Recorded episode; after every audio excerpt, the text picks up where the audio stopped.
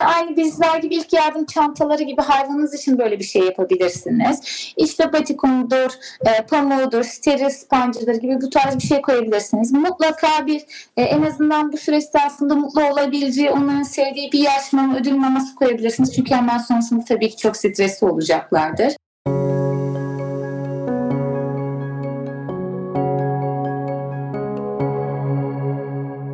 Merhaba.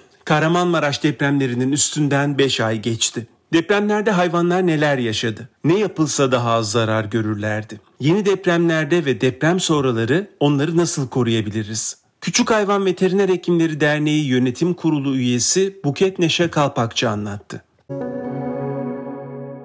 Depremde hayvanlar neler yaşıyor? Şöyle bir problem var. Hayvanlar bizlerden tabii ki çok daha güçlü ama onlar da maalesef bir can ve çok fazla canımız orada gitti. Hem insan hem hayvan olarak.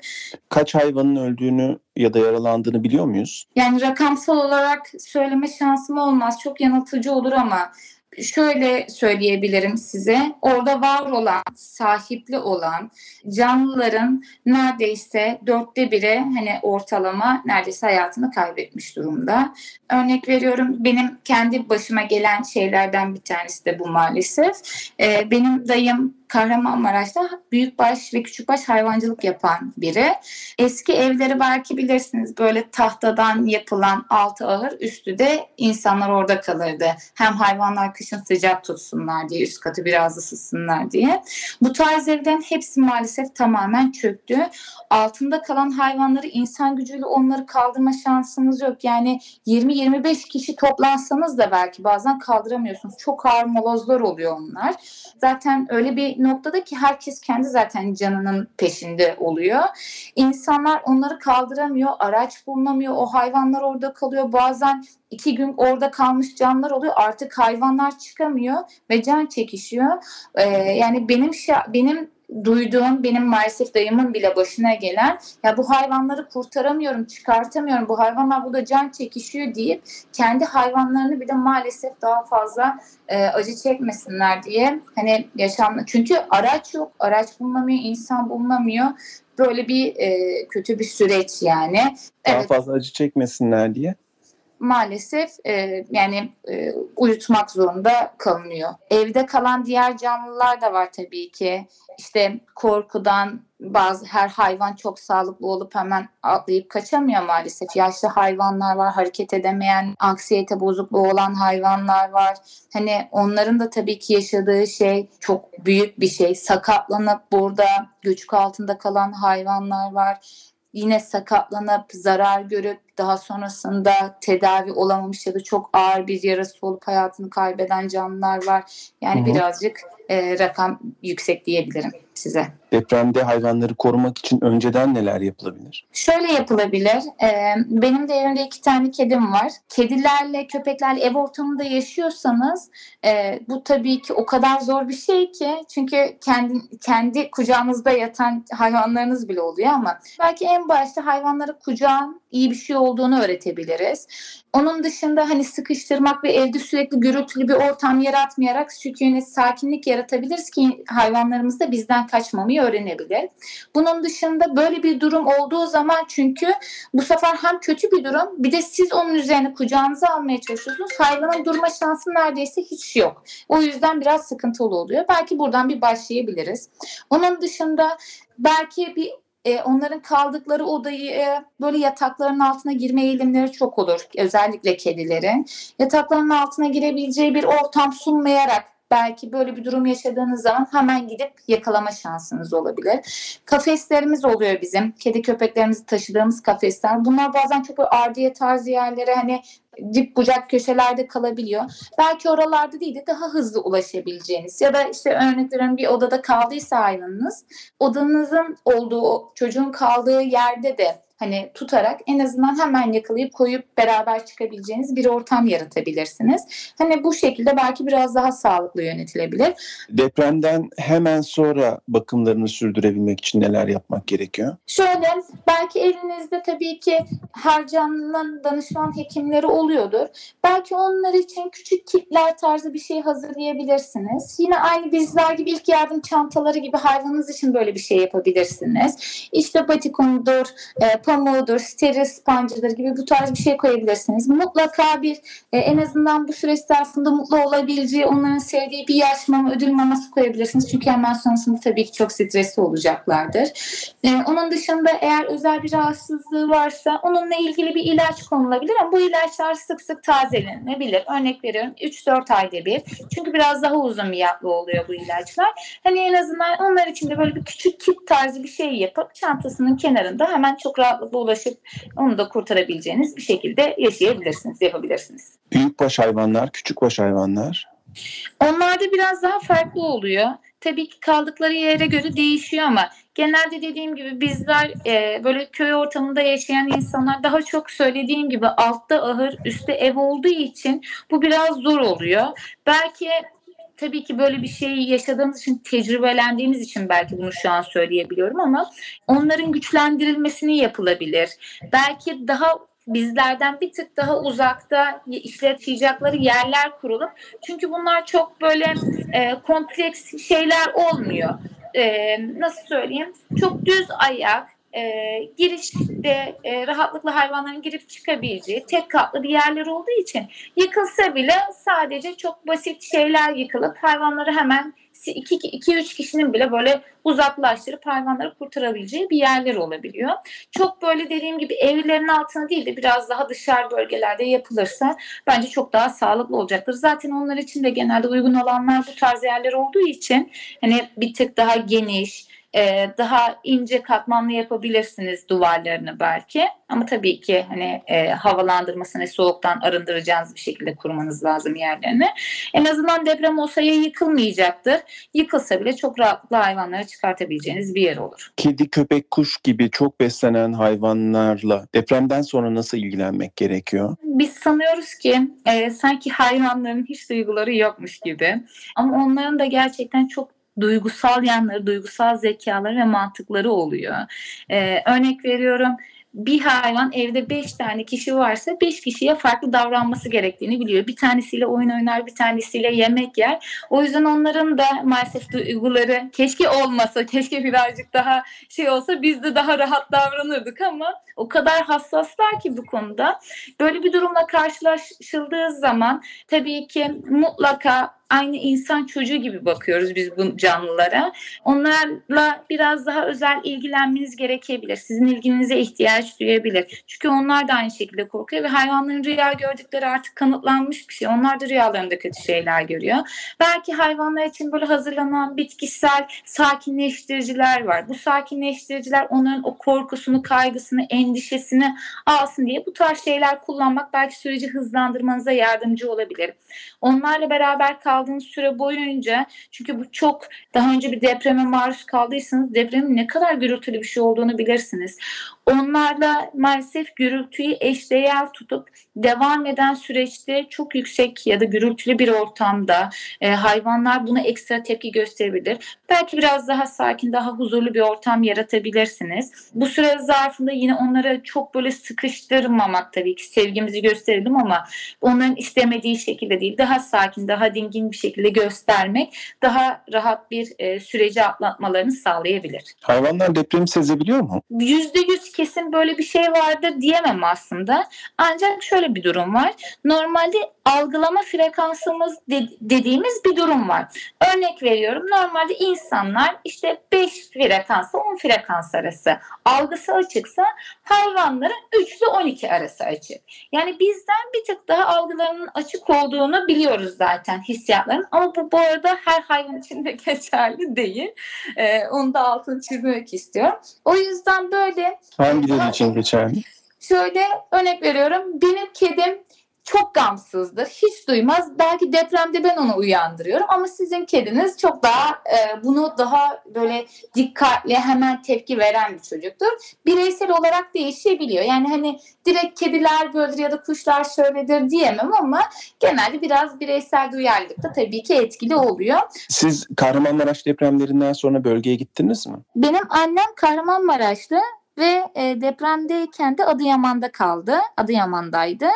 E, maalesef onun da binası yıkıldı. E, o da içindeydi. Çok şükür bir problem çıkmadan sağlıklı bir şekilde içerisinden çıktı. Ben sonrasında da onu tabii ki ziyarete gittim ama yani hani konuşulacak gibi değil yani öyle söyleyeyim. O kadar kötü bir durum ki e, Allah'ım oradaki insanlara büyük büyük sabırlar göndersin. Allah onların yardımcısı olsun yani öyle söyleyeyim. Yani yaşamamış bir insan olarak dışarıdan gördüğüm haliyle bile çok korkunçtu. Hayvanlar ne durumdaydı? Ya çoğu, çoğu hayvan zaten o kadar korkmuştu ki ulaşabildiğimiz, görebildiğimiz hayvanların çoğu zaten çok ürkek. Yani şey gibi değil. Böyle ben bu insana saldırayım gibi değil de bana dokunmasın bir şey mi olacak, bir şey mi gelecek diye böyle daha ürkek bir şekilde duruyorlardı.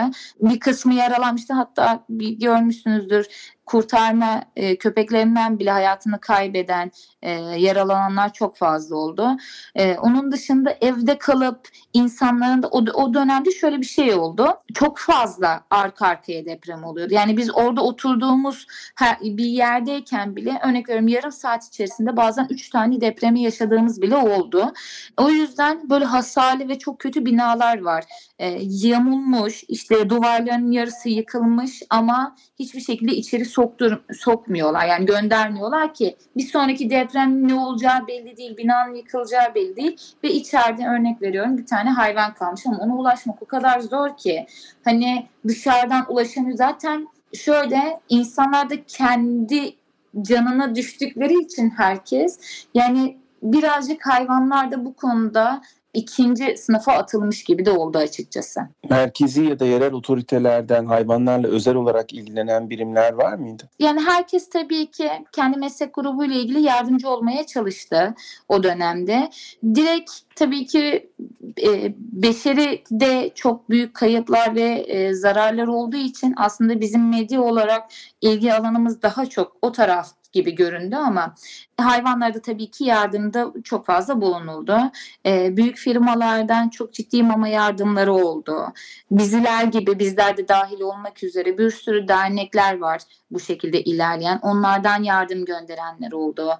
Meslektaşlarımıza oradaki ekiplerimize yardımcı olan, işte destek olan, buradan hekimler giderek hem de eşya götürerek yardımcı olundu. Hani aslında devlet bazlı değil de sosyal kuruluşlar, dernekler, bireysel olarak benim en azından hani hani devlet tabii ki e, şey olsun diye söylemiyorum ama en azından benim şahit olduğum ve gördüğüm bu tarz kesimler biraz daha fazla yardımcı oldu ki iyi ki de oldular sağ olsunlar herkesin ellerine kollarına sağlık. Siz Adıyaman'ı gördünüz değil mi sadece? Direkt Adıyaman'ın içinde hem araçla hem yürüyerek de gezme durumum oldu. Ben orayı gördüm ama tabii ki giderken e, Osmaniye'ye de uğradım, Adıyaman'a da uğradım, Kahramanmaraş'a da uğradım. Adıyaman'la e, duyduğum kadarıyla Hatay gerçekten çok kötü dendi.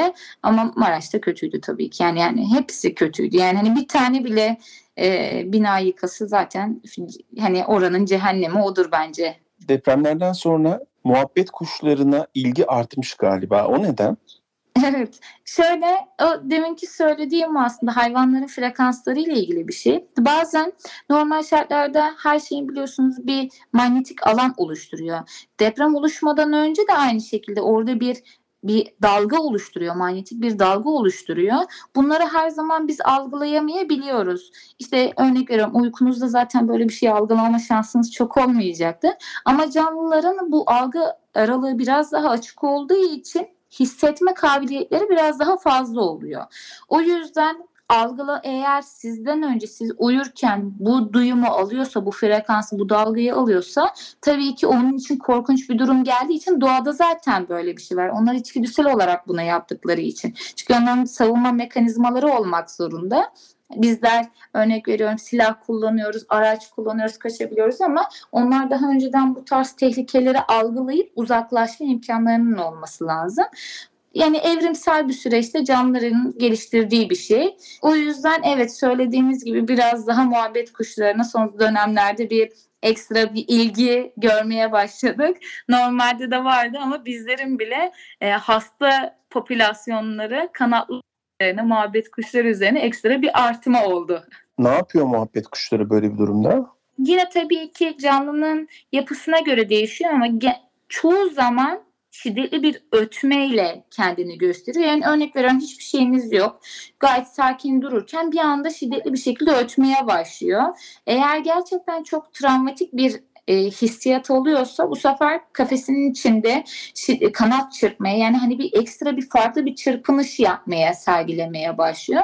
Siz zaten sizi uyarıyor ya diyorsunuz ki bu çocuğa ne oluyor böyle hani durup dururken hiçbir şey yokken ya da örnek veriyorum oynuyorsunuzdur gayet keyifli oynuyordur hiçbir sıkıntısı yoktur e, uçuyordur konuyordur bir yere ama bir anda çok farklı bir tepki gösteriyordur hayvan. Çok fazla ötmeye başlıyordur, kanadını çırpmaya başlıyordur, kendini duvardan duvara vurmaya çalışıyordur. Çünkü bir korkusu var, bir tehlike gelecek kaçmak istiyor.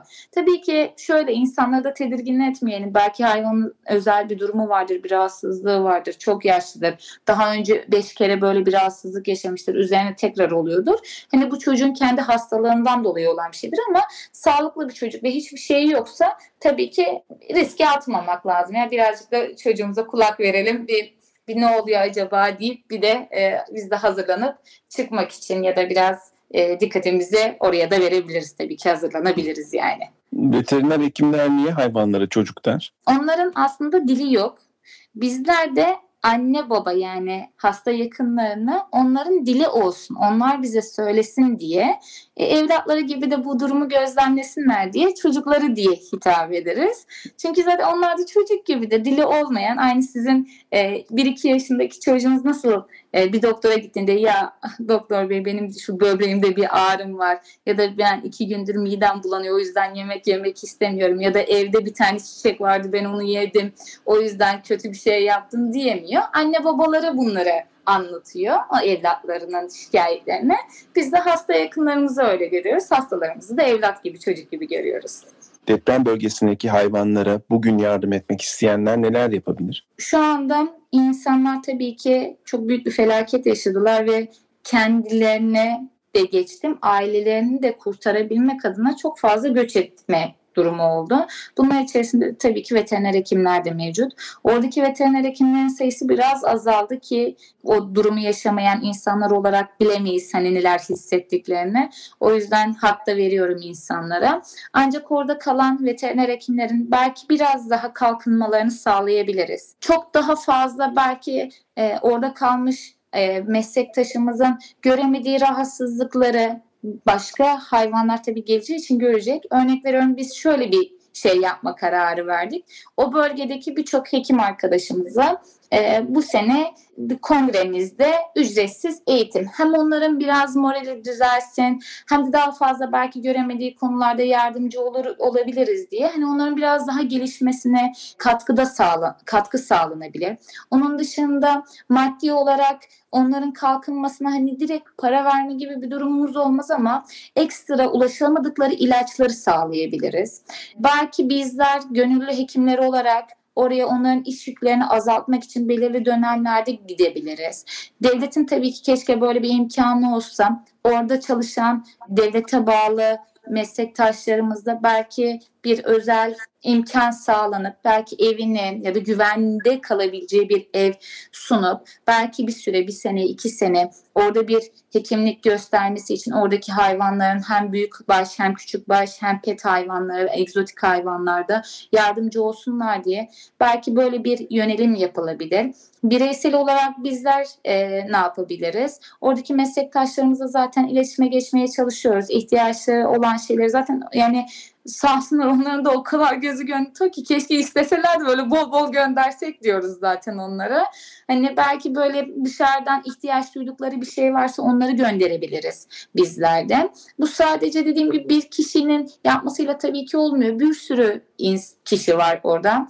Ee, onlara yardımcı hani herkes azar azar yaparsak hem bize de tabii ki zor gelmez. Biz de belki çok keyifli yapabiliriz. Hem de ki oradaki insanların daha fazla imkanı ulaşabiliriz. Onun dışında ekstra Bunlar tabii ki bizim ve meslektaşlarımızla meslektaşlarımız arasında olanlar ama bireysel olarak insanlar ne yapabilir? Çok fazla hayvansever grubu var. Belki o hayvanseverlere mama ihtiyaçlarını karşılayabilmek için mama desteğinde bulunabilirler. Belki tabii ki sadece bu örnek veriyorum enkaz altında kalan hayvanın kurtulmasından ziyade belki bir şekilde evinden kaçan hayvan sokakta kalıyor ve sokakta yaşamaya müsait değil. Bu süre zarfında hastalanıyor, hastalıkları yakalanıyor.